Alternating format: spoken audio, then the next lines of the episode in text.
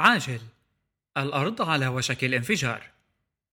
السادسة والسبعون من هايبرلينك بودكاست، عن أخطاء الإعلام والشبكات الاجتماعية.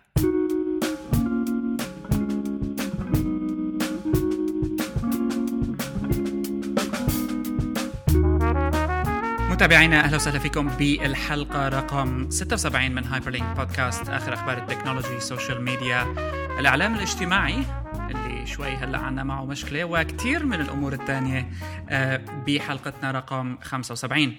كالعادة معنا بشر كيالي وأنا محمد كيالي، لكن بحلقتنا الجديدة هاي معنا ضيف جديد، نايلة صليبي من باريس، إذاعة مونتي كارلو. أهلا نايلة.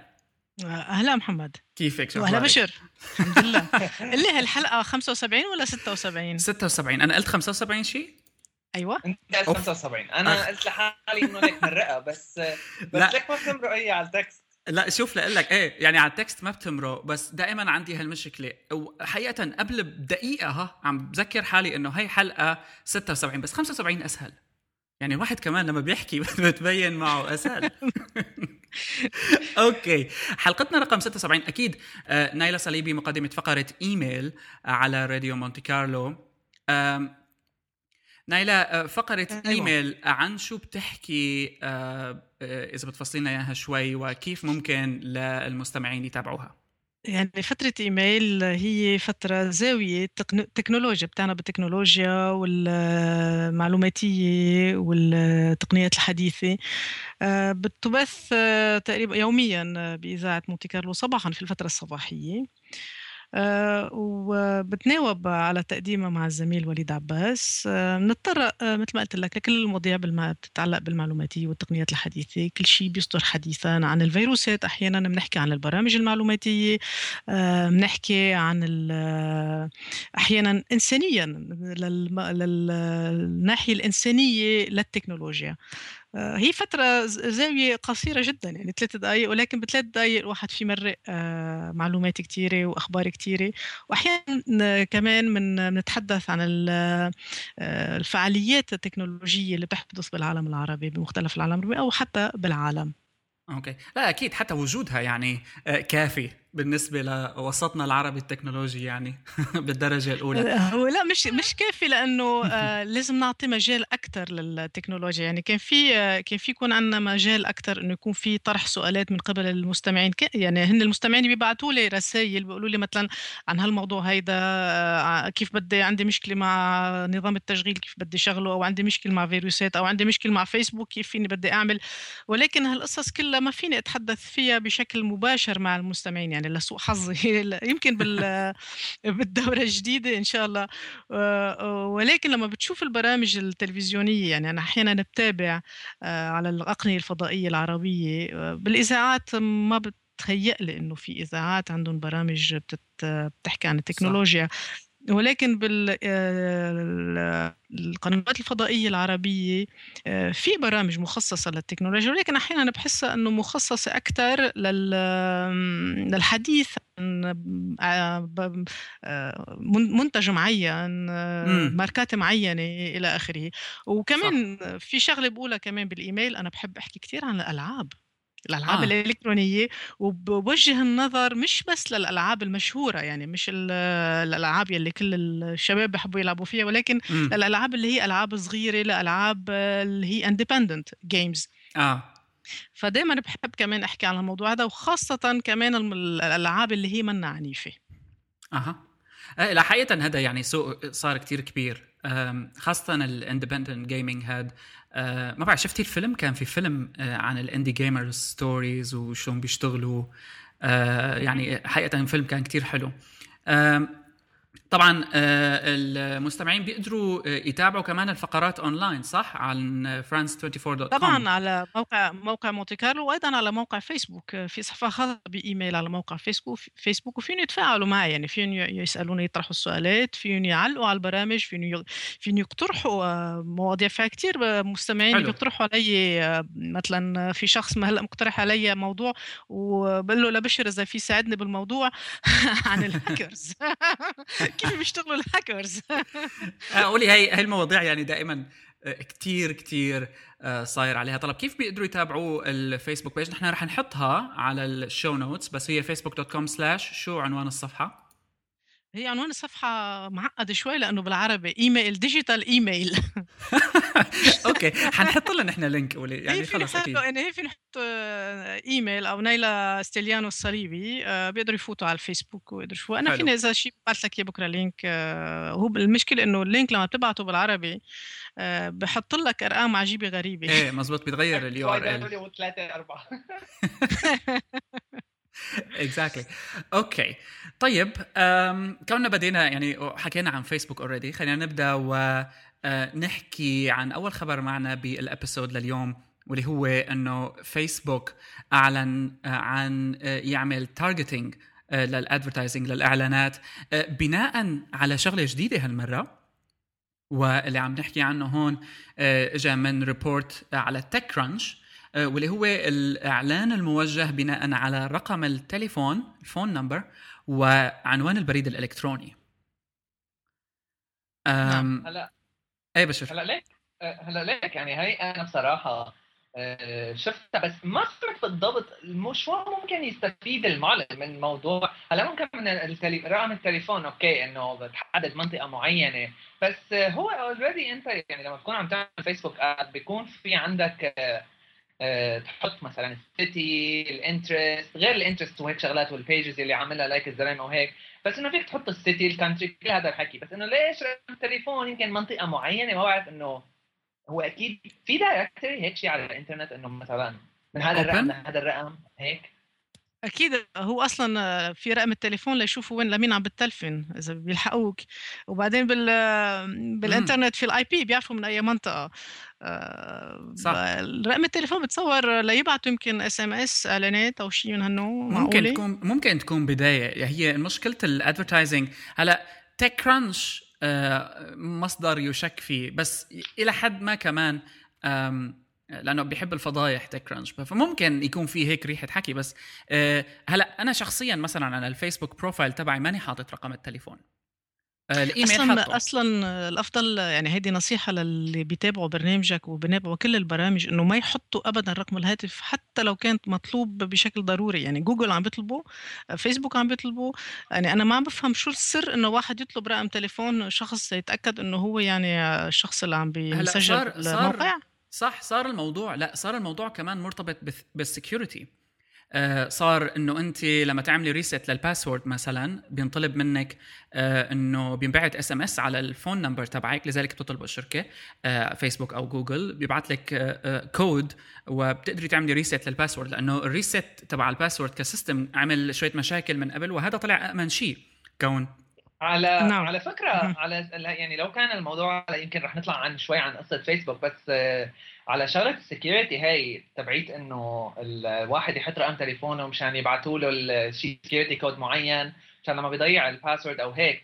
ظاهر هن حاسين إنه فيها هاي قصة على فكرة، لأنه كثير عالم عم تخاف من ناحية حط رقم التليفون، بس مشكلة السكيورتي أكيد يعني هي مشكلة عويصة من ناحية استرجاع كلمة السر وهيك شغلات. بس المهم في هلا جوجل أنا هيك اكتشفت جديد، ما بعرف إذا صار له زمان أو ما ما شفت إعلان عنه أبدا، بس اكتشفت جديد لحالي.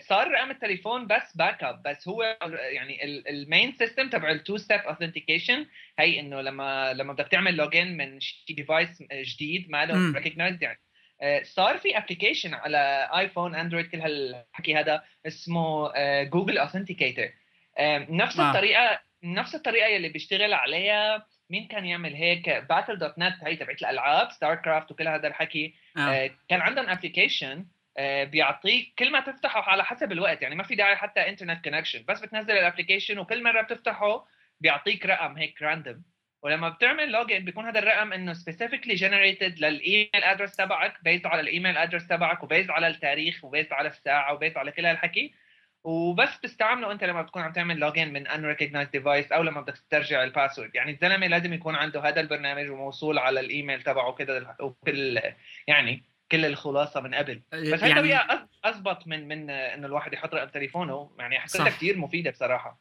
صح. هلا اذا ما ندخل بتفاصيل الموضوع التفصيل هو أنه صار في فانكشناليتي جديدة بفيسبوك. بعض المواقع المتخصصة بالمتابعة مثل إنسايد فيسبوك وتك كرانش لاحظوا أنه الأدفرتايزرز المعلنين صار مطلوب منهم يعملوا أبلود للإن هاوس كاستمرز الخاصة فيهم، لستة الكاستمرز الخاصة فيهم لهدول الأدفرتايزرز. واللي حيصير بعدين انه حيصير ماتشنج او مطابقه بين الليستس هدول مع الداتا عنده اياها فيسبوك من اليوزر بروفايلز. طبعا فيسبوك قال انه الفيتشرز هاي ما بتعطي الادفرتايزرز وصول للمعلومات اللي غير اللي عندهم اياها اوريدي او غير اللي افيلبل. بس هل هالحكي طبعا دائما بيصير هيك بالبدايات، الشركه بتحكي حكي ممكن يطلع غيره ممكن يعني Exactly. Go ahead. يعني محمد بتعرف إنه فيسبوك هلأ صار بالبورصة وعنده تقريبا مشاكل إنه الأسهم تبعه ما عم تطلع لأنه صح. النموذج الاقتصادي تبع فيسبوك لحدود هلأ منه واضح. يعني النموذج الاقتصادي أي نموذج بزنس عم تشتغل فيسبوك لحتى تطلع مصاري، بلا جانب فقط إنه عنده العدد الهائل من اليوزرز.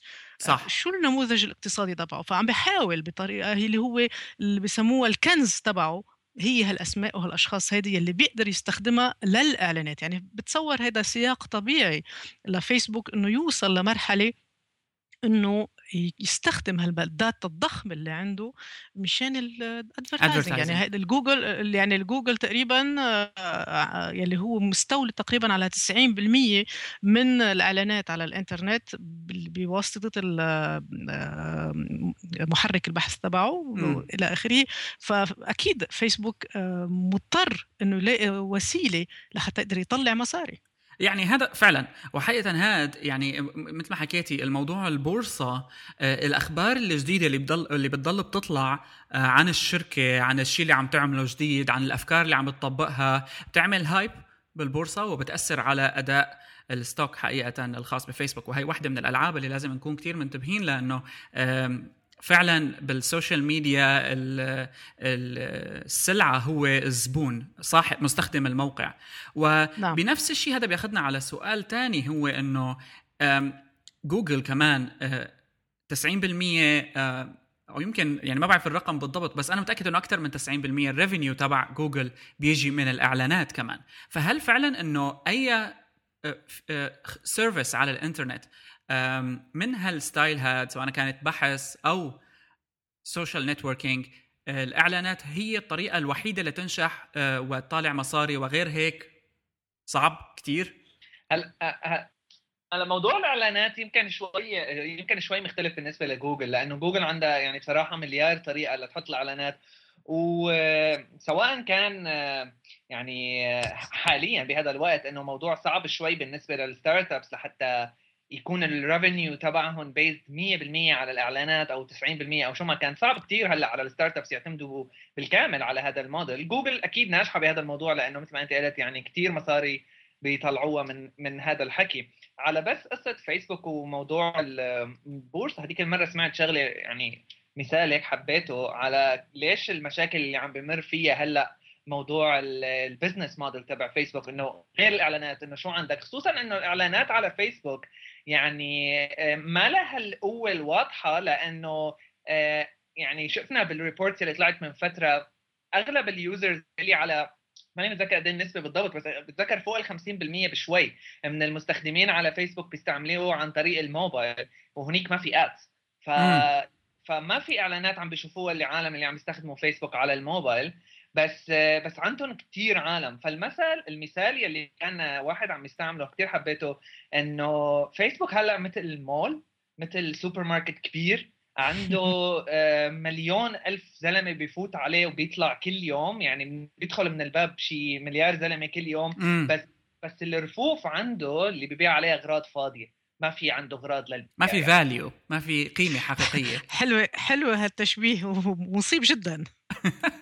أنا حبيت أكثر بستناك انت يعني لاقوله بالحلقه كويس. يعني هو الرف الكونتنت الموجود بقلبه هو الكونتنت تبع الحياه الخاصه للناس يلي هن تقريبا عم عم بيحطوا حياتهم الخاصه، وهيدي شغله كتير صعبه بالنسبه لفيسبوك، انه الناس ما عم تفهم انه مش لازم تحطوا حياتكم الخاصه على فيسبوك.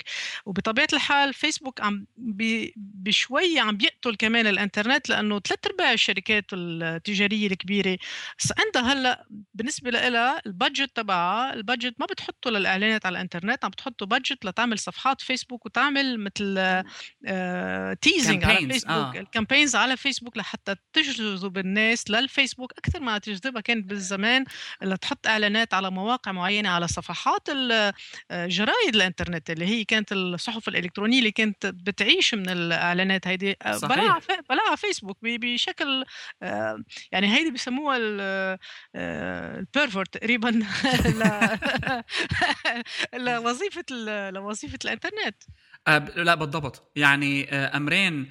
أه هو المينستريم اللي صاب هالاوساط هي اللي بدات على انها بديله وخاصه وشخصيه والى اخره، ولا تعتمد الاسلوب يعني المينستريم اللي بمعنى انه مفتوح للكل، مثل مواقع الديتينج اللي كانت اللي اجى فيسبوك كحركه ل الديتينج الراندوم اللي كان يصير لحتى إلى إجا فيسبوك وكحركة لأنه يخفف منها، رجع وحقيقة دخل فيها ودخل بشيء جديد هو أنه الأدفرتايزرز صار عندهم نهم عليه. و طبعا القيمة حتى بالأدفرتايزنج على فيسبوك مش معروفة، يعني أنا شو بيهمني إذا صفحتي على فيسبوك كشركة عليها مليون لايك، أنا شو هالحكي استفدت على منه. على هاي القصة هاي بالذات على قصة اللايكس كمان في شغلة اليوم خبر عن من فيسبوك نشروا فيسبوك عندهم على أن الفيسبوك انجينيرينج بلوج نشر على أنه آه رح يطلعوا ميكانيزم جديدة مشان آه يروحوا كل اللايكس الفيك آه أو هدول اللي بتنشر الشرة ايه فرح تروح هاي كليا. هلا لساتها لساتها ما انا يعني عم ببلشوا فيها شوي شوي بس آه يعني رح نحط لينك بال بالشو نوتس. فيسبوك على اساس انه اخذ الموضوع كتير جدي، وبتذكر انا مره في في توك او عارف واحد عم يسال حدا مسؤول بفيسبوك انه قد ايه نسبه الاعلانات عفوا قد ايه نسبه اللايكس الفيك على فيسبوك بشكل عام. هلا هو قال انه اقل من واحد بالمية من كل اللايكس هي فيك. اكيد نحن اكيد نحن بنعرف انه لا، لانه يعني الارقام الهائله اللي عندها اياها صفحات اللهو يعني مو طبيعيه. مزبوط. بس الفكرة إنه رح رح رح يضربوها ضربة قوية، يعني رح نشوف قريبا شيء، بس إنه خطوة منيحة من فيسبوك على الأقل من من ناحية من ناحية اللايكس الفين. يعني بشر ويت أند سي، يعني أنا مني مني أكيد من هالموضوع. أنا معك نايلة، لأنه أنا حتى يعني صراحة كل نموذج فيسبوك مستني اللحظة اللي يشوفوا فيها عم ينهار صراحة. يبدو إنه اللحظة صارت قريبة.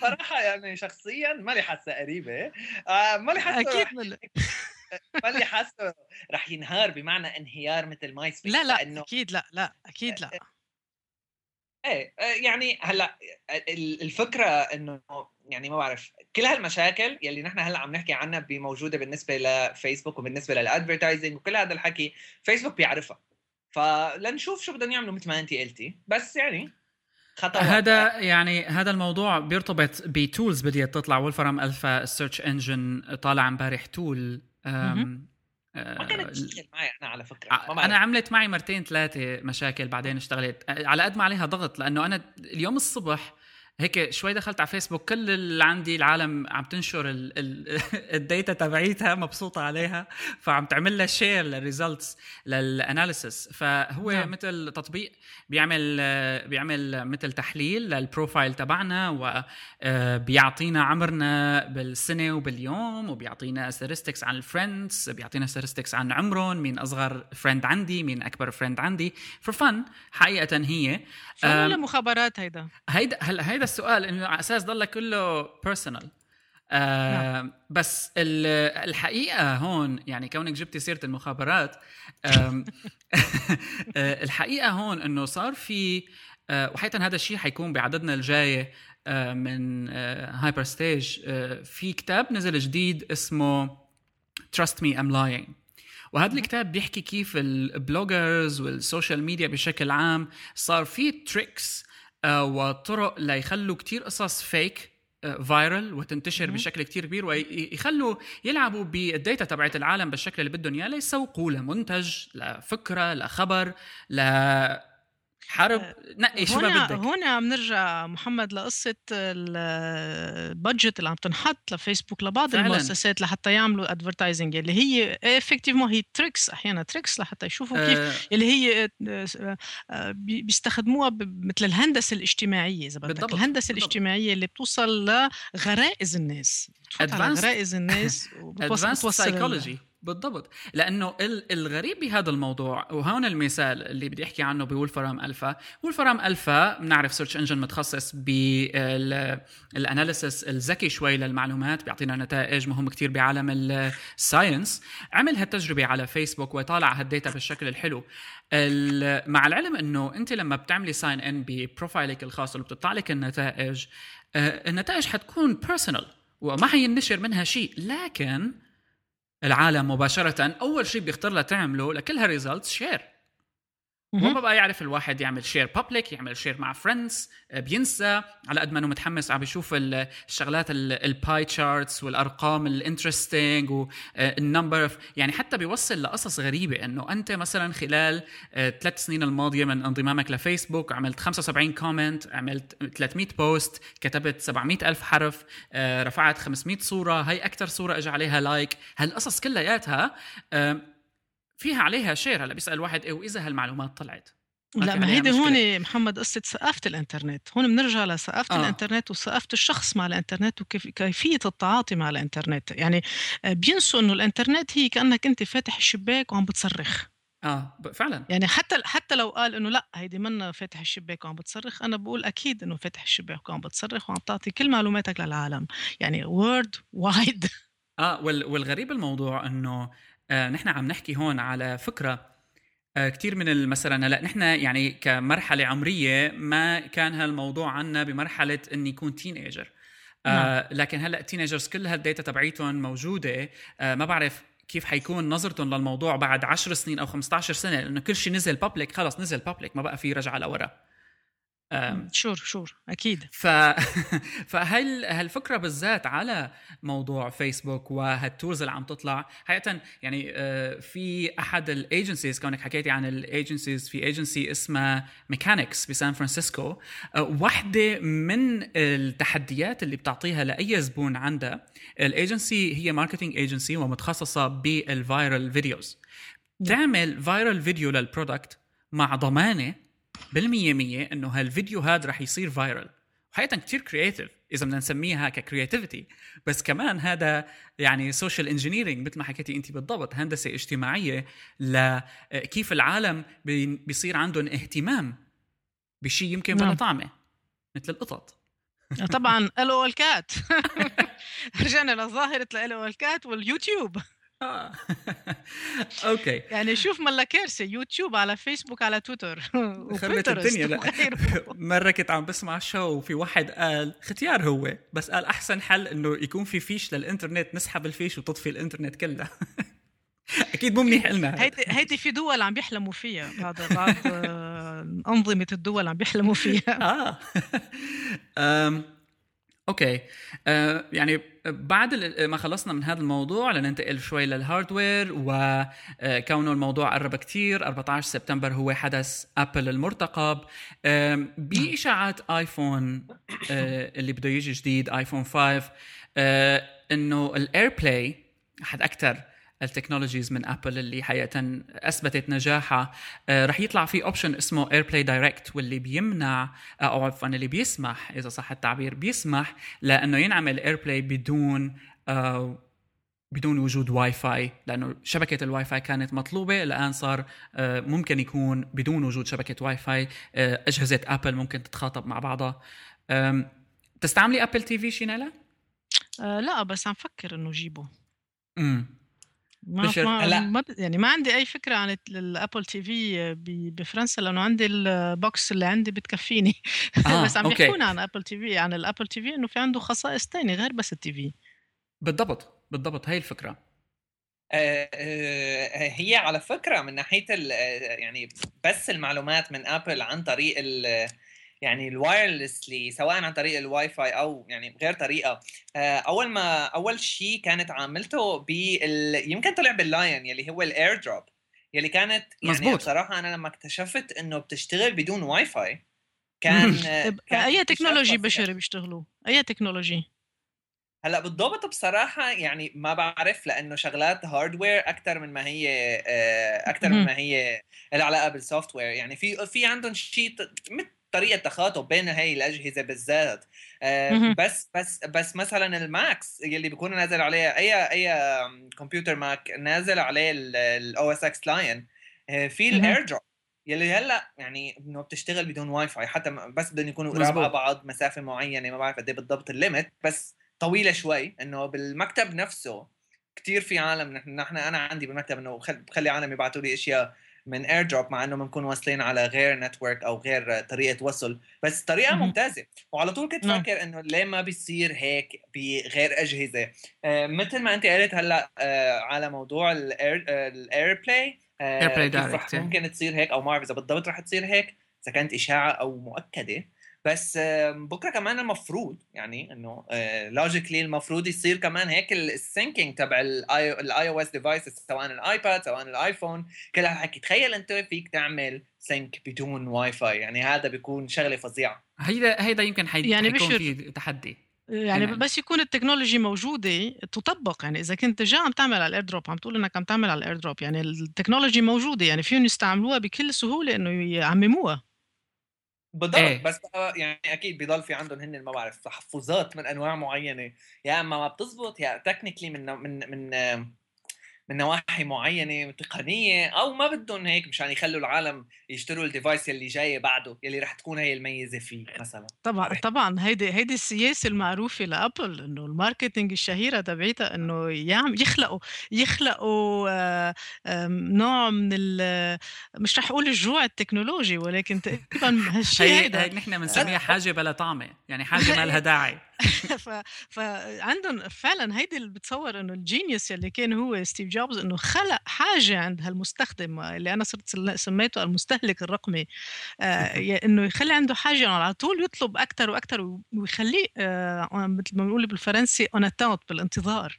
اه فعلا آه الاير دروب آه من ابل بتسمح بانه ينتقلوا الفايلات مباشره بدون وجود واي فاي. الاير بلاي بتسمح انه انت عم تستعملي الايفون تبعك اي شيء عم تتفرج عليه على الايفون يصير على التلفزيون مباشره عن طريق ابل تي في. وجديد ايضا بالنظام الجديد لابل الماونتن لاين صار فينا نعمل ميرورينج للشاشه الكمبيوتر تبعنا ينتقل على التلفزيون كله هيك ناخذ الديسكتوب ونصير نشتغل على التلفزيون مباشره وايرلسلي بس بوجود ابل تي في. وهي واحده من يعني يعني تعتبر باب حاليا بوسط العاملين على تطبيقات الفيديو باب أكبر باب لأبل بأنه قدرت تخترق سوق التلفزيونات بدون ما تصنع تلفزيون لأنه خلت الموبايل الآيفون والآيباد أجهزة عم تحكي مع أي تلفزيون موجود بالعالم بس عبر وجود هالسيت أوب بوكس الأبل تي في الرخيص كتير تسعة وتسعين دولار أنه يكون متوفر بالبيت ويستخدمه. فإيه طبعا وجود هيك ميزة بدون واي فاي يعني أنا أوقات لأنه بنزعج منها أو أنت ممكن يكون عندك restrictions بمكان معين أو أنت ممكن يكون عندك واحد اثنين ثلاثة من الأمور وجودها جيد. فإذا كانت موجودة كتكنولوجي بإشاعات ضمن إشاعات الآيفون خمسة ممكن تكون حلوة. السؤال هلأ كوننا يعني حكينا قبل شوي مسبقا عنه نايلة بشكل بسيط ال إن إف سي وهل حتكون بالآيفون خمسة ولا لا لأنه العالم عم بتقول الريبورتس اللي عم تطلع عم بتقول لا ما راح تكون عند أبل آيفون. هل يعني بتشوفي إن إف سي مفيد؟ هذه إشاعات دايما إشاعات آه طبعا واللي عايشين عليها نحن يعني بس آه عندك استخدام آه أو بتحسي حالك إذا كان عندك آه أول شيء شو بتستعملي تليفون؟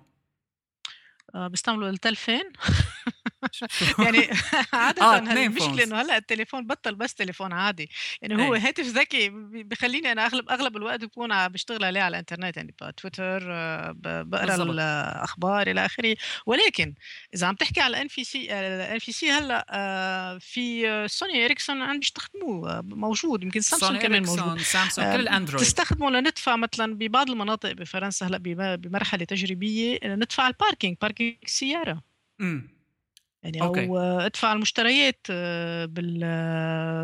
بالسوبر ماركت، كون عم بمرق بس الآيفون، بس هيك بعده مراحل تجريبية، مش الآيفون التليفون العادي أي. بتمرقه بيكون عندك رقم الحساب إلى آخره. ولكن هيدا بده طبعا أول شيء تكنولوجيا محددة، وتاني شيء اتفاقيات مع البنوك، اتفاقيات مع الشركات وإلى آخره، مع ترمينال خاص مزود فيه السوبر ماركت أو الباركينج لحتى الواحد يقدر يدفع.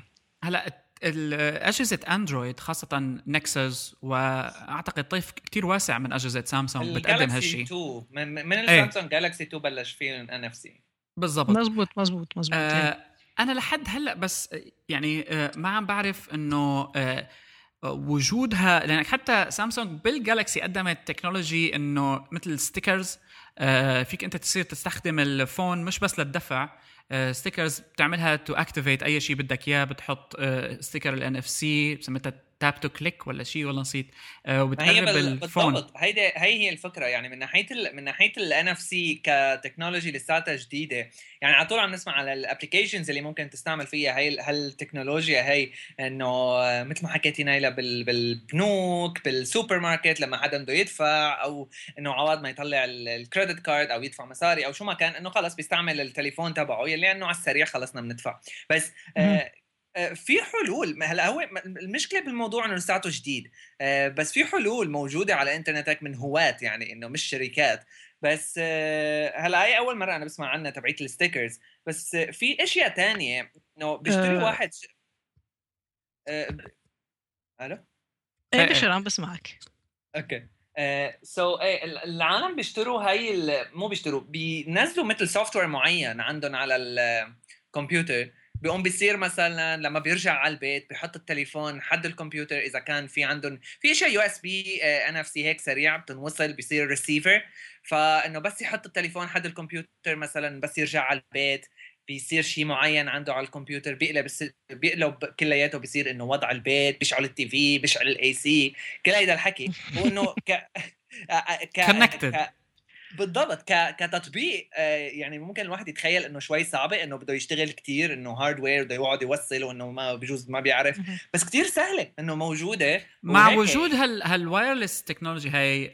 ايه انا بشوفها قريبه يعني، بس بدك بقى تكون تتحول لمينستريم. هلا سامسونج عم بتحاول، وسامسونج ما أنا شركه صغيره، يمكن هلا خسرت شويه مصاري فحتبطل بس ما الهيئه ما الهيئه يعني. والدليل على ذلك البرودكتس اللي نزلتهم اللي عرضتهم امبارح بالايفا بالمانيا. اه نعم. هذا سامسونج كان اسمه تكتايلز، ومثل ما يعني مثل ما حكينا طلع عمل بز وبعدين وقف. هلا السؤال الحقيقي ايفون خمسة يا ترى هل ابل رايده؟ لانه عاده وهذا يعني نورم صار بالسوق، اذا ابل حطت راسها بقصه او رادت to push for a technology إلى حد كبير حتقدر تطبقها وتخليها mainstream عالميا. طبعا بغض النظر عن دول اليابان وكوريا، لأنه هدول عايشين بعالم تاني. ده هن عم بيستخدموا لأنه إن إف سي عم بيستخدموه آه. باليابان بيستخدموه كتير. الكيو آر كودز كمان كتير كيو آر كود عم بيستخدموه أكيد. بالضبط، بس ما مشي يعني بأمريكا ما كتير مشهور. الكيو آر كود عم بيستخدموه أكتر للأجمانتد رياليتي. بالضبط، فور فن يعني لا يعني. لا مش بس فور فن، بالاهداف تجاريه. اي بالضبط، الاهداف تجاريه يعني. انا ما شفت بامريكا صراحه، سمعت على ميجر آه. مول او شوبينج، محلات شوبينج هي انه صارت تدعم الكيو ار كودز فور شوبينج، بينما باليابان وبكوريا خلص يعني صارت موجوده. يعني بفرنسا في بعض الاماكن الكيو ار كود بتعمل بتعمل تاج عليهم بمحل معين، بتاخد مثلا لك مثل ستاربك او م. او شي محل تياب او مع مطعم، بتعمل تاج على الكيو ار كود بتعلق خصم. اوكي ها يعني حسب كمان البلد. نعم. فايفون خمسة هل رح يكون في إن إف سي؟ يبات؟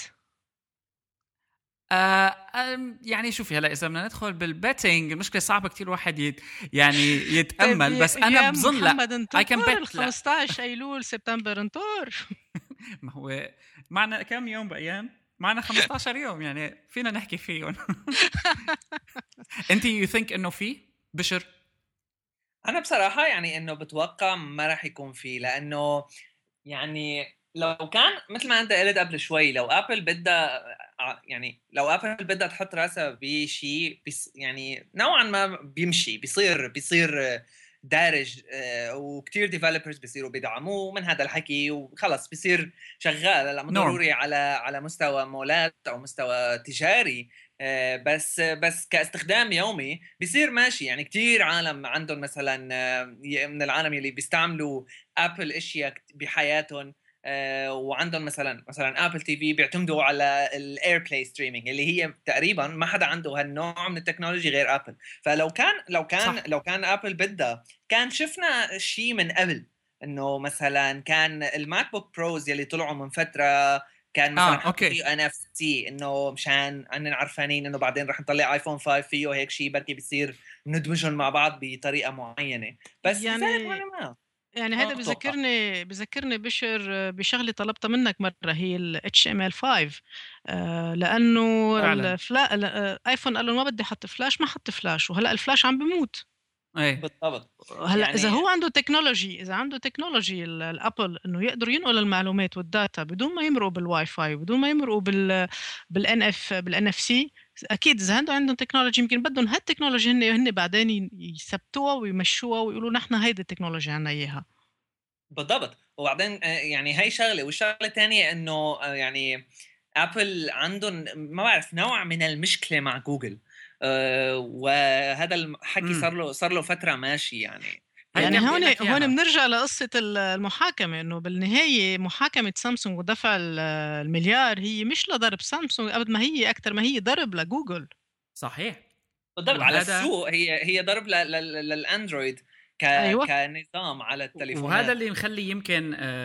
خبر اليوم طلع على انه تيم كوك وسيرجي من جوجل مجتمعين مجتمعين بين بعضهم بالسر يعني لنشوف عم بيحاولوا يضبطوها حبيه بس ما ننسى كمان انه جوجل كتير عم تحاول تمشي ال إن إف سي وهذا السبب يمكن اللي رح يخلي ابل تشتغل على شيء تاني وهذا يعني انا ما بشوف في مشكله بشوفه كويس من باب المنافسه يخلي ما شركه واحده تسيطر بس ما معناته انه ابل تسيطر كمان بس المشكله يعني صار هذا السوق صعب اها اها لكن اللي عنده اللي عنده السوليوشن الاضبط هو اللي يعني الناس حتحكم يعني بالضبط ويعني انا بصراحه ما عندي مشكله انه مين ما عنده سلو... مين ما عنده سوليوشن اضبط شوف الاستخدامات يعني الاستخدامات شو رح تكون هي الاستخدامات هي اللي بتخلي الشغله تمشي يعني اذا انا عندي استخدامات لهالان في سي او او لاستخدامات لنفسي او الاستخدامات ل لشيء ثاني بستخدمها ولكن اذا ما عندي استخدامات لشو بدي اريدها صح وهي وهي حقيقة حتاخدنا هلا على قصة سريعة أنا جاي عبالي أحكيها لأنه فعلا بتبين كيف الصناعة ممكن تتأثر وتأثر الفلاش بلاير مثل ما حكيتي عم يموت ومن أسبوعين تقريبا جوجل أو أدوبي عفوا سحبته من الجوجل بلاي ستور ومات بسلام مثل ما بيقولوا الفلاش بلاير على أندرويد لكن رد رجع طلع بي بي سي بي بي سي اكزاكتلي ببريطانيا رد رجع طلع بجوجل بلاي ستور بي يو كي مشان برنامج البي بي سي اي بلاير لانه مبني على فلاش على اندرويد وشكلهم يعني اتفقوا مع ادوبي او حكوا مع حدا انه رجعوا لنا البرنامج ما كويس مو حكي ما اتفقنا الله يرضى عليكم يعني هيدي هيدي بنقول لك اياها من خبرتنا نحن بالموقع الاذاعه انه كمان البلاير تبعولنا معمولين بنظام الفلاش عندنا مشكله مهمه معهم انه مثلا على الايباد والايفون ما فينا نسمع الاذاعه او ما فينا نشوف الفيديو وهلأ الأندرويد هيك صار الأندرويد كمان شالها يعني فخلص يعني اللي بدها يا أبل مثل ما بيقولوا صار ما هي هلأ عم هلأ عم نشتغل على بلاير إتش تي إم إل ولا yeah.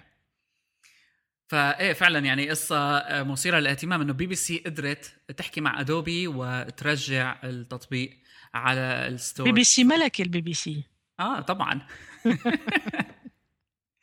اوكي امم اللي بدنا نحكي فيه كمان الأمازون، لأنه حدثها بقيان له حوالي الأسبوع، خمسة أيام، أربعة أيام، ثلاثة أيام، يومين، واليوم نحن عم نحكي في أمازون. الموقع The Verge نزل بعض الصور الإكسكلوسيف على حكيه على الكندل فاير الجديد، وأيضا على كندل تاتش جديد بيستعمل تكنولوجيا عم تسميها أمازون بيبر وايت. ما بعرف إيه أم يعني إي لينك، يعني إي لينك إي إنك جديدة. إيه بالضبط، تكنولوجيا عرض إي إنك جديدة. ناس عم بتقول إنه هيدا مثل رد على بارنز أند نوبلز نوك، كان عندهم شيء اسمه سيمبل تاتش مع جلو لايت، مثل تكنولوجيز لعرض الإي إنك اسمها بيرل إي إنك لتحسين عرض الإي إنك. السؤال هلأ، ونحن هذا ما حكينا فيه الحلقة الماضية بشر لما كنا عم نحكي على الإيفنت، هل مع هل الإشاعات اللي عم نشوفها عن ال... والصور عن الكندل فاير اللي ممكن يجي جديد من أمازون و الكندل تاتش أيضا، هل ممكن أمازون لسه في إمكانية لأنه تكون عم تشتغل على فون أندرويد فون؟ هلا أول إشاعات بتقول إنه في تليفون. بصراحة امازون فون اذا كان بده يطلع، يعني مع انه انا كتير بحتم يعني بتوقع انه لا، كتير كتير بتوقع انه لا، بس ما اعرف يعني الاشاعات موجوده. لانه لك بصراحه حتى كندل من ناحيه التابلتس ما ما بتوقع نجحت، مع انه مع انه يعني باعوا كل شيء، انه كندل فايرز هلا باخر فتره خلصوا بالضبط، خلصوا الكندل فايرز. من ناحية التابلت يعني ككندل فاير كديفايس ما بتوقع أدى أدى النجاح اللي كان مرجو منه من ناحية أمازون لما طلعته. بس أمازون عندها قوة كتير كبيرة وهي موضوع الإي ريدرز، وأنا بتوقع إنه ما عم بفهم شغلة إنه أمازون ك كأجهزة محمولة ما لها تليفون أكيد في، يعني أنا من ناحيتي بشوف في فرق واضح بين التابلت وبين الجهاز اللي بقرأ عليه كتب مثلا. إذا كان في جهاز طبعا مثل الكندل يلي للقراءة ممتاز جدا، يعني أفضل من أي جهاز تاني تابلت طلع حاليا موجود كقراءة كتب، وك يعني أنه كستور موجود عليه للكتب، يعني أكيد أمازون ستور أكبر ستور للكتب الإلكترونية. يمكن نايلة قديش بس... شعبية أه... أنا, أنا ما ما بسمعك محمد. أي بشر كمل. اوكي ف يعني ك هلا الامازون اذا بدها تطلع تابلت جديد غير طبعا عن هاي التاتش يلي راح يكون مو... الوايت بيبر يلي راح يكون مركز على القراءه، بتجي هون موضوع للسعر. يعني اذا كان سعره جيد اكيد كل العالم راح تنبسط عليه وكذا، بس كتابلت ما بعرف شو ممكن يساوي بصراحه، يعني لانه هلا بيبر وايت يمكن يكون الجواب. ما بعرف قد ايش شعبيه امازون بفرنسا نايلة؟ شعبيه كبيره الامازون، لانه كل الناس كانت اول ما طلع الكندل كانوا عم بيشوفوا كيف اي طريقه يقدروا يشتروا الكندل. هلا امازون عامل بارتناريا بفرنسا مع بعض الشركات وبعض المؤسسات الناشره للكتب لحتى يقدروا يبيعوا على امازون. وفي عندنا شركه هون خاصه كمان اللي هي عملت بارتناريا مع الريدر تبع سوني لحتى يقدروا يبيعوا الالكترونيك بوكس. هلا حاليا يعني فينا نقول أنه أخيراً انطلقت الكتب الإلكترونية بفرنسا، لأنه فترة من الزمن كانوا يقولوا لا مش رح تنطلق إلى آخره، ولكن هالسنة فعلاً بيّنت الأرقام أنه الإي ريدرز الكتب اللي هي الإلكترونية منطلقة جداً، مش بس لأنه في كندل فايرز اللي هو كمان موجود بفرنسا، إنما لأنه كل الشركات اللي هي اللي بتوزع الكتب كمان عملت مثل مش تابلتس ولكن القارئ الإلكتروني بأسعار كتير مخفضة. هلأ أكيد فينا نعمل فرق بين التابلتس والكتاب الإلكتروني أو القارئ الإلكتروني، لأنه كل واحد عنده ميزة وعنده خصائص معينة ووظيفة معينة. هلأ الآيباد عنده بريتنشن إنه يقدر يعمل اثنين، ولكن مع خاصة مع الريتينا مع شاشة الريتينا. ولكن ميزة الكندل اللي بتبقى هي ميزته الأساسية إنه بتريح العينين أنت وعم تقرأ. يعني طبيعة طبيعة الشاشة ما بعرف، يعني ما فيني أقول لك التكنولوجي تبعيتها لأنه ماني كتير ضليعة بالتفسير التكنولوجي، ولكن على التجربة بتحس إنه الكندل يعني بعد ساعة قراية عينيك ما بيتعبوا، ولكن صح. مع الآيباد بعد ساعة راحوا عينيك اه يكونوا ما ضروا، يروحوا عينيك وبتتعب ايدك من الحمل من الحمل لانه تقيل. برافو مش بالضبط بالضبط. هلا في شيء تاني بصراحه، يعني غير غير موضوع ال ال في شيء تاني غير موضوع انه بيريح العينين وهيك اشياء.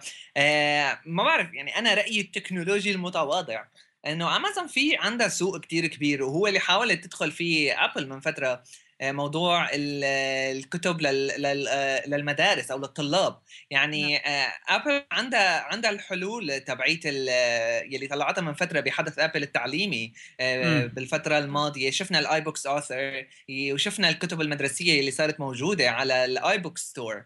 هلا أمازون إذا بيطلعوا شي ديفايس يعني يكون مساعد بشي طريقة معينة للطلاب مع السعر المخفض، يعني الكندل بحس أنا أهم ميزة فيه يعني هي السعر لأنه كتير رخيص، تسعة وسبعين دولار آه بالضبط. إذا بيطلعوا شي حل لطلاب المدارس أو للطلاب يعني حتى الجامعات ممكن يستفيدوا منه ويحسنوا يوفروا الكتب بأسعار مخفضة، يطلعوا شيء سوفتوير معين بيخلي العالم تعمل الكتب تبع المدرسية. يعني بيكون بيكون شغلة، بيكون سوق فظيع. تعرف السوفتوير موجود، يعني فيك تعمل كتابك الإلكتروني بكل سهولة، ولكن هي المشكلة الأساسية إن كان بالنسبة لأمازون أو بالنسبة لأبل إنه هن بدهم يفرضوا الأسعار على الناشرين. صح. هيدا اللي صار هون خفف ايوه الايكو سيستم تبعهم اللي مشان خففوا من ناحيه انه يكون في وجود للكتب المدرسيه على الامازون او على الستور بوك ستور تبع الابل. صحيح. آه كآخر آه موضوع فيما يتعلق بإشاعات امازون، في شغله آه حقيقه يعني لفتت نظري، آه واحد كان عم يتنبأ فيها أنه حدث أمازون هاد حيكون بلوس أنجلوس بأمريكا اللي هي إلى حد ما عاصمة الميديا. والمثير للاهتمام هلأ إذا منروح نحن على ستوديوز دوت أمازون دوت كوم منشوف شيء اسمه أمازون ستوديوز.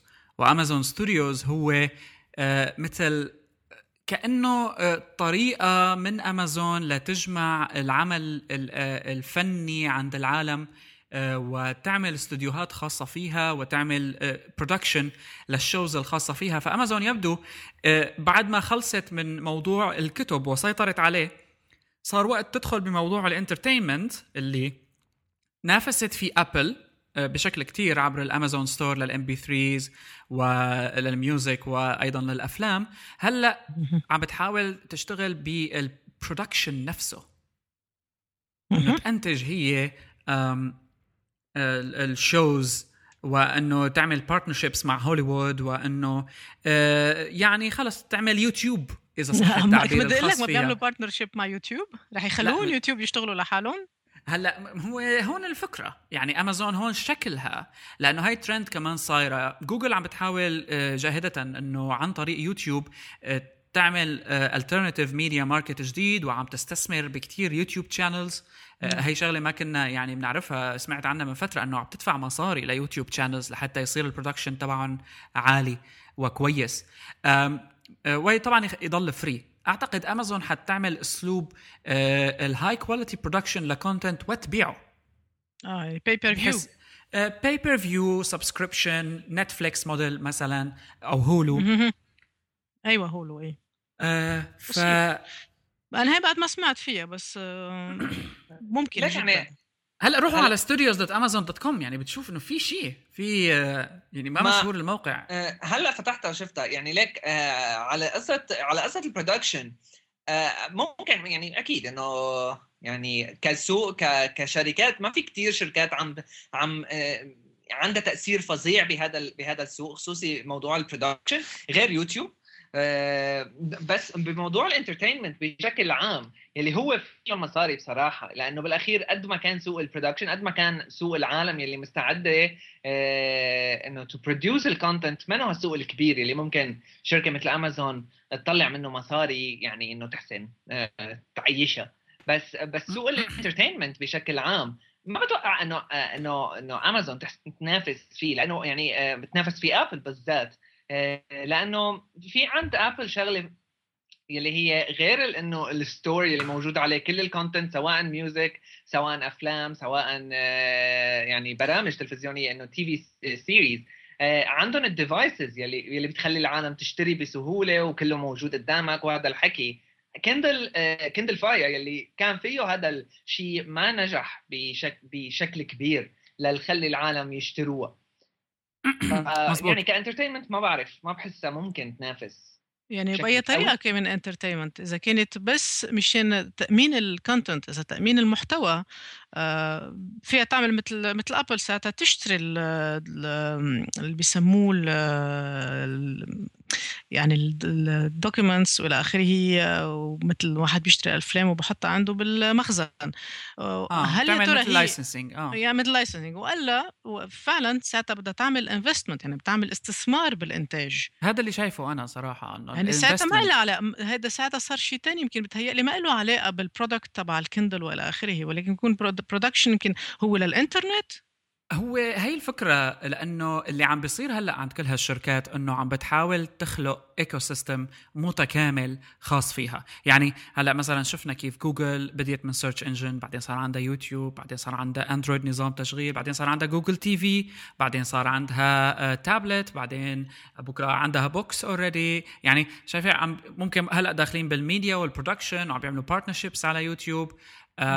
نفس الشيء ابل بدياني هالموضوع من زمان وعم تشتغل عليه. هلا امازون صار دورها، لانه وهي شغله من اكثر حقيقه الامثله، انه الفرق الوحيد بين امازون وجوجل انه امازون هي الشركه الوحيده اللي عندها نظام تجاري رابح من الانترنت قائم على التجاره التقليديه، بيع وشراء ببساطة. فبالتالي الريفينيو تبع المصاري تبعها صعب كتير يوقف، مقارنة بجوجل اللي اعتمادها العالي على الإعلانات، واللي إذا صدفت بيوم من الأيام فيسبوك قدر يغير هالبرسبشن، جوجل بمأزق، بغض النظر عن مصاري جوجل اللي ما بتخلص هلأ. يعني يعني إذا قدر إذا قدر مارك زوكربيرج يعمل مثل مثل جوجل ويجيب ألغوريثم تقدر تعمل لك البحث على المحرك بحث أكوريت مثل جوجل، ممكن.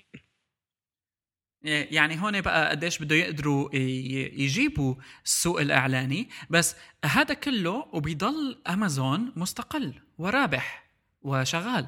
يعني شوبينج من الجروسريز للإلكترونيكس أثر، يعني مثل يعني موضوع صار ما عاد بده نقاش قديش أمازون عم بيأثر على التراديشنال ريتيل ستورز اللي موجودة. ف... طبعا بس إذا بدك تحكي من هالناحية، يعني في عندك كمان لاعب كبير نسيناه هو مايكروسوفت. يعني مايكروسوفت كمان من الشركات مزبوط. اللي فيك تحكي عنها انه كسوق مصاري كمان معاه مصاري كتير، وكمان سوق التجاري ما بيوقف، وعنده اكتر ديسكتوب اوبريتنج سيستم ماشي سوقه. يعني صح، انا كنت عم قارن بس بشركات الانترنت على فكره، يعني انا لا حكيت على ابل ولا حكيت عن مايكروسوفت، لانه هدول اثنين عندهم منتجات عم بتبيعها اوريدي من زمان. مزبوط، بينما جوجل ما عنده منتجات، عنده هدول شركات انترنت يعني سوفت وير. اه بالضبط. بس بس كسوق الانترتينمنت يعني اللي كنا عم نحكي عليه بالاساس، ما حدا عنده الشيء الفظيع. لا مايكروسوفت يلي كل سنه بتغير حل الموسيقي تبعها، كل مره بتطلع باسم جديد، كل مره بتطلع بفكره جديده، ولا ولا ولا غيرها. يعني غير ابل يلي صار لها من اول ما طلع موضوع الستور تبعها، سواء للميوزك سواء للانترتينمنت بشكل عام، للكونتنت يلي بنعمله نحن كونسومشن ماله مو البوكس، هي اللي مسيطر. أم آه يعني هو الموضوع صراحة يناقش، بس أنا فكرتي كانت بمجال شركات الإنترنت، آه وخاصة مع هالستارت اب سين. النموذج اللي بيثبت نجاحه هو اللايسنسينج والربح والفيز اللي بياخدها أمازون دائما على البيع والشراء، آم مقارنة بالشغل التراديشنال الإعلاني اللي قائم على الإعلانات. اللي عند جوجل واللي هلأ فيسبوك عم يحاول يعملها. ويعني مثل ما بنتذكر بزمن من الزمانات الانترنت كانت بالنسبة لكتيرين هي جوجل دوت كوم، حاليا أصبحت فيسبوك دوت كوم. هلأ قديش هالموضوع حيطول وقديش حي... لوين حيروح؟ يعني هون السؤال اللي ما عم حدا يقدر يتنبأ فيه، لأنه السوق كإعلام اجتماعي له كتير تأثيرات تانية تجاوزت موضوع التكنولوجي كتكنولوجي نفسها، وأصبحت في صناعة مرتبطة فيه. على السريع بالنسبة لفليبورد، بعد عشرين مليون يوزر صار عنده فيديو. كنا عم نحكي هلا هون عم ترجع للانترتينمنت امازون. اه يعني فليبورد، لانه فليبورد من التطبيقات اللي رهيبه، من التطبيقات الرهيبه، يعني اللي عنده كل كل عنده كل ثانيه بيكون عنده يوزرز جديد. اي بالضبط، كل ثانيه يوزر جديد وجديد. هلا اعتقد السي اي او، ما بعرف اذا السي اي او او واحد من الكوفاوندرز لفليبورد كان على بورد تويتر، وترك بورد تويتر لما صارت التغييرات بالاي بي اي عند تويتر وصار في ريستريكشنز، لانه مثل ما بنعرف نعم. في اعتماد كتير كبير من فليبورد على تويتر. هلا الفكره انه فليبورد ضاف فيديو وصار في عنده دايركتوري للفيديوز ايضا. هلا مش صار في مثل فليبورد تي في، ومتذكر نحن من فتره ضاف ساوند كلاود لفي نعم. الواحد صار يقرا ويسمع. فليبورد هل حي بعالم الموبايل هل حيسيطر على موضوع الكونتنت وتجي شركة كبيرة مثل جوجل وتشتريه بالأخير؟ كل شيء معقول، كل شيء معقول، لأنه ثبت نجاحه فليبورد آه، وسهولة استخدامه وطريقة الوصول السهلة للأخبار اللي أنت بدك إياها. يعني أنت عم بتنقي أخبارك، يعني بتنقي الفيد اللي بدك إياه، وهذا نجاحه لفليبورد وسهولة استخدامه. آه، بوسيبل أنه تقدر شركات كبيرة مثل جوجل ترجع تقول أنا بدي أبليكيشن آه، مثل فليبورد واستخدمها بمنتجاتي. آه، جوجل حاولت تعمل هيك بجوجل كارنز اللي حاليا موجود، بس ما لقى النجاح مثل فليبورد. هي الفكرة آه بالضبط أنه آه يعني إذا بدنا نحكي على موضوع تويتر، يعني جبنا سيرته هلأ من ناحية التغييرات اللي صارت على الاي بي اي او الواجهه البرمجيه تبعهم للمطورين. تويتر حطت كتير ريستريكشنز، وبصراحه اهم فكره بالريستريكشنز هي انه ما لها مفهومه، انه ما لها واضحه مية بالمية انه اه انا صار فيني بالضبط انه انا صار فيني اعمل هيك ولا ما عاد فيني اعمل هيك ولا شو ساوي هلا ولا ما بعرف.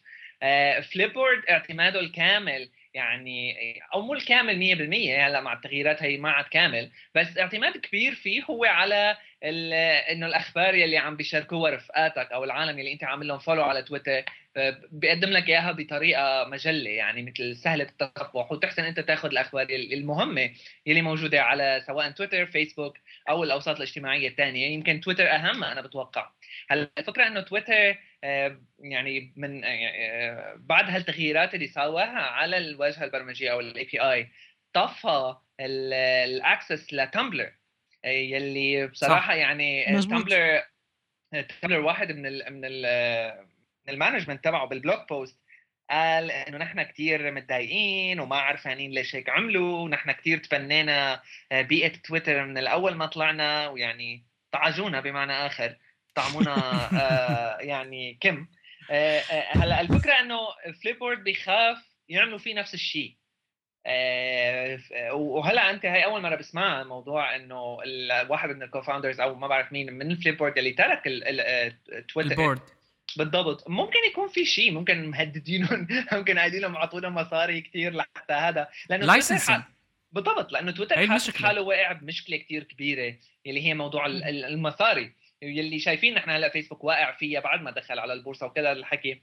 تويتر ما بده يقع بنفس المشكله، فعم بيحاول من قبل انه ليك نحن بدنا نظبط الموديل تبعنا على الاخر مزبوط. لانه موضوع الادفرتايزنج ما مشي حاله مع مع تويتر. موضوع الادفرتايزنج سواء الترندنج البروموتد ترندز ما كان فاشل حقيقه بالضبط، ما كان هالموضوع الناجح، فبدهم طريقه يطلعوا فيها مصاري. اذا بنلاحظ يعني انه كل هدول الخدمات سواء فيسبوك سواء تويتر سواء ما بعرف سواء ما بعرف مين عم يعانوا مشكله بهذا الموضوع، موضوع تطليع المصاري.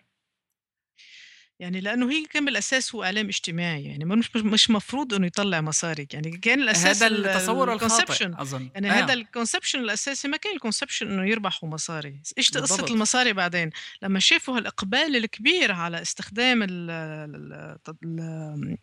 الفيسبوك أو تويتر أو غير أبليكيشن أو غير خدمات، فلاقوا إنه بالنهاية الانفستمنت اللي عم بيعملوه اللي بلش يمكن من لا شيء إنه عم بيجي هالكمية الكبيرة من الناس لازم يستفيدوا منها وانه يطلعوا منها مصاري. فمعك حق بشر عم بتقول انه عم بينبشوا على طريقه، بعدهم عم بينبشوا على طريقه ونب... على طريقه يقدروا يطلعوا مصاري منها، ولكن ما بتكون الطريقه انه واحد يعزل حاله. آه اكيد هذا هو اللي بصراحه يعني عم بيقولوه الديفلوبرز كلهم او اصحاب الخدمات الثانيه اللي بتعتمد على تويتر، انه ليك انه نحن مع تويتر لازم يطلعوا مصاري بس مو على كتافنا. أو مو كتافنا. هي هي حقيقة إلها عدة إلها عدة جوانب. يعني أول جانب هو الانوفيشن، يعني كتير من العالم ما بتعرف إنه التويتر لما بدي ما كان أبداً بأي شكل من الأشكال قريب للشكل اللي موجود عليه حالياً حتى على مستوى الاستخدام. فموضوع مثلاً مفاهيم مثل الريتويت، مفاهيم مثل المنشن ما كانت بصلب تويتر أول ما طلع. واجوا الديفلوبرز ومستخدمي الكوميونتي. هون المشكله بالشبكات الاجتماعيه انه كون الكوميونتي هو المسؤول عن نجاحها.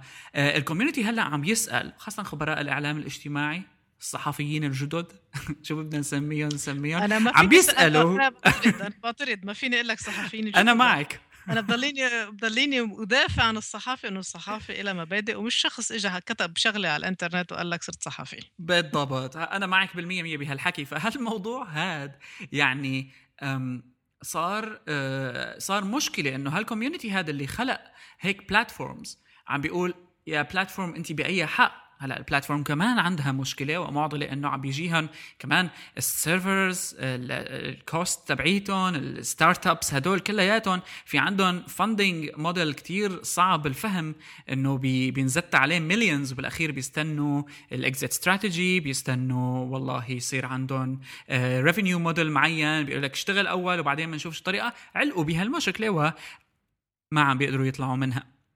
بالضبط، يعني يعني بس على موضوع تويتر وعلى موضوع الكوميونتي اللي انت هلا عم تحكي فيه، كتير من المفاهيم مثل الريتويت وهذا الحكي اللي طلعوه اليوزرز عم بيقولوا الديفلوبرز نفس الحكي، انه انه مثلا فليبورد، تامبلر، كل هدول الشركات الخدمات اللي عم تعتمد على تويتر بشكل او باخر عم بيقولوا انه نحن شاركنا بانجاح تويتر، بتطليعه على او بجعله مينستريم. الفكره يعني بس بدي اقول شغله يعني ما عرفت بتبين مع تويتر شوي، انه من اول ما بلش من اول ما بلشوا الابلكيشنز اللي بيعتمدوا على تويتر، كل الخبراء بموضوع الستارت ابس، كل الخبراء بموضوع او ال يعني الفنتشر كابيتاليستس اللي بيعملوا تمويل للستارت ابس هدول، كثير منهم كانوا ضد اي خدمه، يعني حتى في منهم يعني كليا ضد اي خدمه بتعتمد على خدمه تانية لا لا كس... كأنه هي الكور كونسبت تبعه أو المبدأ الأساسي أو الحجر الأساسي هاي، مثل فليبورد مثلا، لأنه بالأخير ما حدا فيه يقول تويتر إنه لا ما فيك هيك تعمل، لأنه بالأخير هذا طبعا يعني هلا تويتر بيجوز تقول بطل ما طفينا وخلص يلا على البيت وكل واحد، ما حدا له حق يقول لا أو ما حدا له حق يقول لا أنتوا هيك خربتوا بيت مثلا. والله يعني ما بستبعد، أنا مستنية مثل ما قلت بالأول هل النتوركس كلها مستنيها مستنيها يعني هي هو الوحيد اللي خليهم كمان يشتهروا هالنتوركس، هو هو هيدا هالربيع العربي، هي من اللي أعطاهم شوية credibility. ولا يعني حتى هذا الموضوع كمان عليه كتير علامات استفهام. anyway بس كنا حكينا فيه وكونا دخلنا قصة الجورناليستس بالموضوع، واحدة من القصص اللي صارت اللي نزلت على باز فيد، how to create a panic during a breaking news story. تويت فيها غلطة صغيرة خربت الدنيا. هل مقصودة هل ما مقصودة ما بعرف، بس انت قلت لي قبل انه عندك قصة مشابهة. لا هي بشكل بسيط جدا محمد، انه بس نكون انت كصحفي وعم تشتغل وعم تبعت خبر، احيانا بيسموها الفات فينجرز، لا اكثر ولا اقل منها. ما بتصور انه مقصودة من قبل، عم تحكي عن علي فلشي. اه صح، سي ان ان. ايه سي ان ان. فاحيانا كتير بنكون عم، مثلا انا لما كنت بمصر عم بغطي كان الانتخابات التشريعيه بمصر، كنت عم ببعث تويت لايف تويت، فغالبا كنت حس انه بدي اقرا، يعني بتكون عم تكتب، خاصه اذا كنت عم تكتب بالبلاك بيري او بالايفون او بال آه بدك تعطي الخبر بسرعه وبنفس الوقت بدك تنتبه شو عم تكتب، وبس يطلع الخ... بس تطلع على تويتر بتطلع بتقرا شو شو كتبت تقول اوه آه. لا لا عملت غلطه وبعدين بتبقى ثلاث ارباع ساعه او ثلاث ارباع نهار عم بتلحق حالك لحتى تصلح الغلطه. هيدي من ضمن بتسوي بتهيألي من ضمن الأخطاء الشائعة بتويتر، إنه آه اللي هي الريل تايم، إنه سرعة الخبر بدك تكون سريع، بدك تكون، لأنه تويتر إذا بعته دقيقة مأخر خلاص ما له طعمة. بالضبط، هو هون البريكنج ستوري صارت على بيزد على التويت، ما عادت ستوري حقيقة. وبعدين هي على الكريديبيليتي، لأنه لما تكون أنت هلا لو أنت ايه؟ لو يعني أنا وأنت يمكن أنا شوي لأنه بيعرفوني إنه بشتغل صحفي بشتغل بإذاعة، ولكن بالضبط. إذا أي زلمة صغير يعني إجا قال لك أنا بعت هالتويت هذا، مين بده يتبعه ويقول له أنت غلطان أو أنت صح؟ هون أيه هون, يعني هون في مشكلة الخطأ اللي بيصير يعني على مستوى مستخدمي الشبكات الاجتماعية بشكل عام، لما بيجي خبر من شخصية موثوقة لكنها خطأ. هلأ خطأ مقصود، خطأ غير مقصود، ما بنعرف. هلأ الأمر الثاني، واحد ممكن يتوت ويقول مرحبا أنا بالمحل الفلاني تابعوني لتتابع هل لأحكي لكم عن هالموضوع. في كتير ناس وخاصة الصحفيين أصبحوا عم بيدوروا على عالم هيك، آه، ناس على أرض الواقع، ناس عادية، وبيشوفوا شو عم بيعملوا تويتس، وتعتمد التويتس تبعيتهم كمصدر بشكل أو بآخر. آه، آه، هلأ ممكن يخطئوا بقصد، ممكن يخطئوا بلا قصد، بس بالأخير حيخطئوا، والنهم للمعلومة هاد للخبر هاد آه، عم بيسبب للسرعة بالخبر للسرعة بالخبر للسرعة بالخبر يعني انا اعمل سكوب، انه انا بدي اعمل سكوب يا اخي، انا بدي اكتب وبسرعه واسبق اسبق كل الناس، انه اعطي انا خبر ويقولوا الناس كلها انا اعطيت الخبر. ملكه تويتر ملكه تويتر يعني في نوع كمان من من الناحيه استخدام تويتر، في نوع من الايجو اكيد كل السوشيال ميديا فعلا. ومن هون ما هذا الاستخدام، انه الواحد لازم يكون هامبل هامبل باستخدام التويتر، انه انا بدي اعطي خدمه، صحيح انه بدي اعمل خدمه للناس واعطيهم خبر يمكن انا متملكته، ولكن واحد فيه جوانب انه يتحذر ويكون بمهنيته كصحفي. يعني كصحفي دائما في عنا ضمير مهني، انه نحن نرجع نتابع الخبر، نكون عم نعطيه مزبوط ما نغلط فعلا، لأنه مسؤوليته بعدين قوية بعدين مسؤوليته كتير كبيرة. بالضبط، يعني هلا على فكرة بس موضوع على موضوع الباز فيد وموضوع الارتيكل هاي عن عن الصحفي تبع سي ان ان، هون أنا بحس بصراحة إنه في غلط، يعني أكيد الزلمة خربط بالتويت. أنا يعني مثل ما قالت نايلة أنا ما بتوقع إنه مقصود، يعني كتير كتير بعيد إنه يكون مقصود.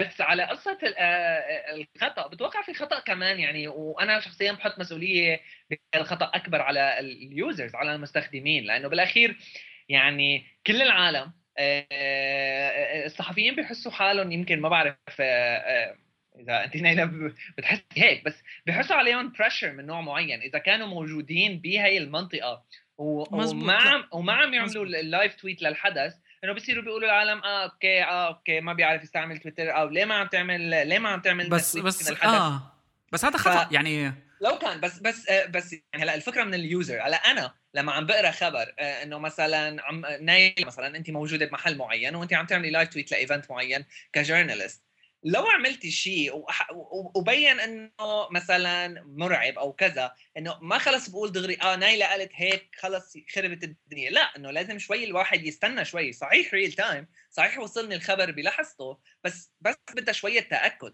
والزلمه يعني هذا الصحفي انه ما طول كتير لحتى لحتى قال انه لك انا خطط. بس العالم يلي مستعدين او يلي كتير عندهم اقبال على موضوع الريل تايم، او يلي كتير بيفضلوا موضوع الريل تايم، انا شخصيا ما ما كتير مبسوط على هذا الموضوع. يعني صرت بالعكس، اذا كان في شيء بستنى هيك، ما بقعد ما بتفرج لا على التي في لا بفتح تويتر، بستنى ليخلص الدنيا وبعدين بقعد بقرا لحتى على لي الواحد يج... العالم يلي مسؤوله عن كتابه هذا الخبر او توصيله يكون عندها صار شويه وقت لتفكر فيه وتعطي آه يعني ما بعرف لمحه اوضح عن يلي صار.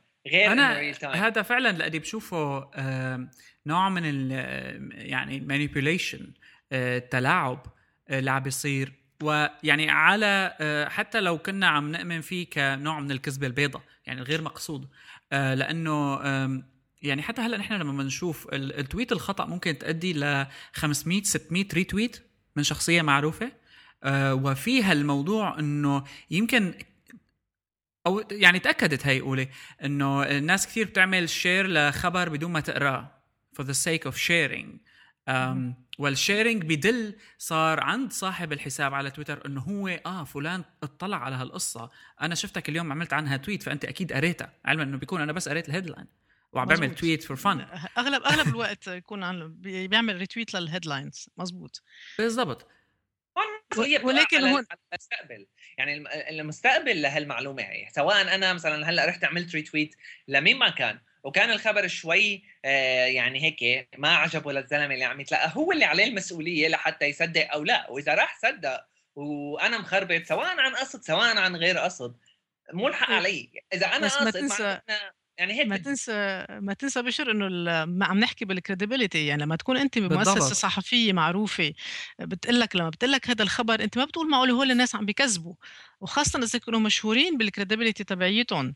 يعني في ال... يعني الخ... ما حدا معصوم عن الخطأ، ولكن آه لما بتخ... تنشر خبر من مصدر معين اللي هو مصدر موثوق، إلا ما الشخص أي مستخدم أو أي متلقي إلا ما بده يصدقه. يعني ما فيك تلوم المستخدم إنه صدق الخبرية وبده ينطر، لأنه منه صحفي لحتى يقول لك نطور لحتى أعمل ط... ط... ط... نشوف شو الأخبار الأخيرة اللي هي مهمته الصحفي بالنهاية. يعني هون يمكن فينا نقول لك يمكن نعمل خطأ صحفي معين إنه إذا يمكن إذا فعلا كان مش متأكد وكتب إنه فعلا هيدي عملية إرهابية، يمكن حتى يقولوا إن أنا عم بعمل سكوب، وبعدين لما إجت الخبر الصحيح تبين إنه منا عملية إرهابية. يعني يمكن في ثانية أو ثواني أو خمس دقايق بين بين التويت وبين التحقق من الخبر، فاكتشف انه يمكن عمل غلطه ورجع قال اعتذر، او انه فعلا بكون مثل ما قلت لك فات فينجرز وراح وراحت كلمه نو.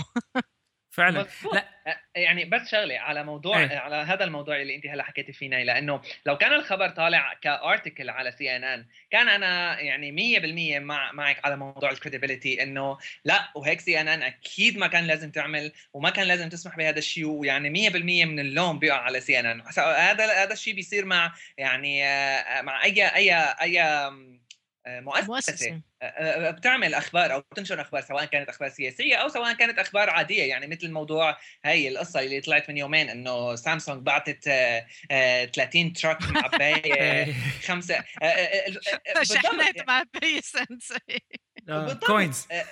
طلع طلعت الفكرة إنه ياهو مكسيكو ناقلين الخبر وبعدين رجعوا عاملين له ديليت. هون يعني مية بالمية من اللوم بيقع على ياهو نيوز لنقل هيك خبر. بس بموضوع اللايف تويتينج أو بموضوع نقل الأخبار بشكل حي، هلأ في في في موضوع إنه يمكن أنا كمستخدم عادي بصدق الصحفي تبع سي إن إن أكتر من الصحفي العادي، بس بالحقيقة هي ما بتفرق. يعني إذا واحد موجود بهذا المكان وعم يسمع زلمة قدامه وعم يحكي وعم ينقل الخبر على تويتر، نفس يعني اللي رح يسمعه الصحفي رح يسمعه الزلمة العادي اللي عم يعمل تويت. وهي المشكلة وهي المشكلة بس ما بصير تحط الحق على الصحفي. يعني لا لا بالعكس، هون ال... هون الاختلاف الجذري. وهون حقيقة ولو أنه نحن كنا ننظر له يمكن باستهجان ببدايات الشبكات الاجتماعية ب ألفين وخمسة ألفين وستة، كتير من الصحفيين المخضرمين واللي عادة ما بيكونوا كبار بالسن نظروا لكل موضوع الإعلام الاجتماعي والمدونات والشبكات الاجتماعية بغض النظر عن فائدتها الخيالية اللي كانت بوقتها على أنها شيء مو منيح، أو على أنها شيء حقيقة لا يرقى لمستوى الجورناليزم بتغطية الخبر ونقله وإلى آخره. ولأنه العملية ليست فقط في نقل ما يجري مباشرةً، ولو أنه هذا كان هلأ الناس كتير عليه عم تعمله. والإيجو اللي حكيتي عنه المكون الرئيسي بالشبكات الاجتماعية عم بيحول شخص لما بيصير عنده أكتر من أربعة آلاف فولوور عم بيصير عنده نوع من هالمسؤولية الافتراضية اللي كاذبة حقيقة، بس بيحس عنده هالمسؤولية الكاذبة أنه هو بده ينقل الخبر لأنه صار شخصية معروفة. لكن هذا لا ينفي أنه هو ما بيعرف يشتغل هالشغلة، ومن الخطأ أنه يشتغلها أصلاً. شو رأيك؟ مش, مش بالضرورة مش بالضرورة أنه تكون بهالمنحة هيدا أنه ما يشتغل الشغلة. يعني بنرجع لهون ل يعني قلب العمل الصحفي. يعني هو هي المشكل ال... عندك العمل الصحفي من جهة وعندك الأداة اللي عم تستخدمها لتوصل هالعمل الصحفي. فس يعني تبين أنه بالنهاية لما بيكون عم تشتغل بإذاعة، لما تكون عم تشتغل بتلفزيون، لما تكون عم تشتغل بمجلة، في عندك مثل ما بسموها بالفرنسي غارد فو، يعني في عندك رئيس التحرير، في عندك السكرتير التحرير، في عندك عدة أشخاص عم بيرجعوا في خط شغل، عم بي عم بيكونوا هن وراك، عم بيشوفوا الخبر وبدققوا من الخبر وبيقولوا لك اذا فعلا خبر مزبوط ولا لا، او ممكن يكون غلط او ممكن يكون صح الى اخره. بينما لما تكون انت لحالك قدام وسيله اعلاميه اللي هي صارت وسيله اعلاميه وخطيره اللي هي الانترنت، مم. انك تبعت خبر انت المسؤول لحالك، صرت انت المسؤول صح. عن الخبر اللي عم تبعته، يعني ما عندك حدا وراك عم بيقول لك لا انتبه هذا الخبر اللي عم تحكيه تأكد منه قبل ما تبعته. ف يعني فرض شغله ذاتيه بتزبط، يعني صارت صارت التكنولوجيا اللي عم تستخدمها انك انت وانت بينك وبينك هالتكنولوجيا هيدي ما في بيناتكم مصفايه، يعني فلتر عم بيقول لك انتبه صح. فمن هون عم بيصير الخطا. ولكن ال, ال... بتبقى الفكرة الأساسية إنه الصحفي هو يبقى صحفي وعنده دايماً يلي هو صحفي مزبوط، مش صحفي يعني بالكذب نص نص نص نص اللي هو دايماً بفكر قبل ما يبعث الخبر إنه في شو رح تكون مسؤولية وتبعية هالخبر اللي أنا عم ببعته. صح، يعني عنا نحن مثل العربي اللي بيقول إنه الواحد لازم دائما يكون منتبه على كلامه بأي مكان. آه على الأقل الصحفي مفروض يكون منتبه على التويتس تبعيته، وخاصة لأنه الموضوع أيضا آه أصبح مرتبط بإعطاء الرأي. نعم. والرأي اللي بيخليني كمتابع لفلان الصحفي فلان اللي بيعطي آراءه اللي عم شوفه منحازة مثلا بشكل كامل، ما عاد عندي ثقة بأخباره، لأنه صار في د... وكله عم بيصير عبر حساب واحد. يعني هون كمان فصارت موضوع شخصي أكتر، لذلك في شخصنة نقل الأخبار. أعتقد هي يعني موضوع طويل ربما بده نقاش أكتر بده نقاش أكتر وبعدين بده بدك تفوت في ساعتها بنقاش بسيكولوجيكال حساس حساس جدا. أوكي، لهون نحن بنكون خلصنا أخبارنا بهايبرلينك حلقة ستة وسبعين. هالمرة تذكرتها خبر سريع إيه هذا هلا شفته على, إيه؟ على كنا عم نحكي على الموضوع، لانه على موضوع جوجل وعلى موضوع الادفرتايزنج وعلى موضوع التيفيات وكذا. جوجل بطلت تطلع ادز، سكرت كل موضوع البروجكت تبع الادز على التيفي وخلص بطلت الادز على التيفي. بس شو شو الادز على التيفي؟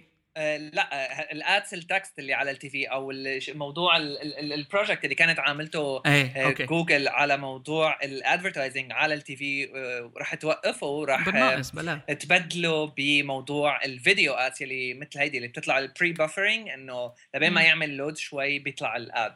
ما بعرف لسه آه. ما قريت التفاصيل، بس يعني خلوا هذا بريكنج بتخليها yeah. للحلقه المقبله سوشيال ميديا ستايل اي مشان يتابعوا الحلقه القادمه. أم، أوكي، لهم نكون خلصنا حلقتنا رقم ستة وسبعين من هايبرلينك بودكاست. كانت معنا نايلة صليبي من إذاعة مونتي كارلو. أعتقد تويتر دوت كوم سلاش صليبي أه، يس سير. أوكي ممتاز. أه، تويتر دوت كوم سلاش صليبي أو إم سي دولية. لسه هذا الدومين شغال؟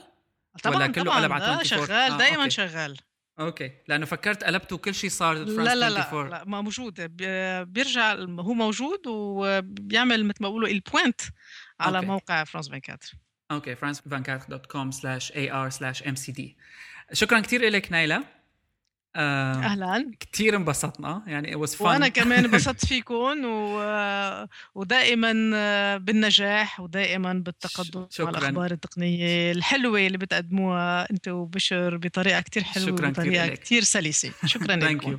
آه اي كومنت طبعا هلو آت هايبرستيج دوت نت ومنشوفكم بالاسبوع الجاي بالحلقه سبعة وسبعين من هايبرلينك. باي باي باي.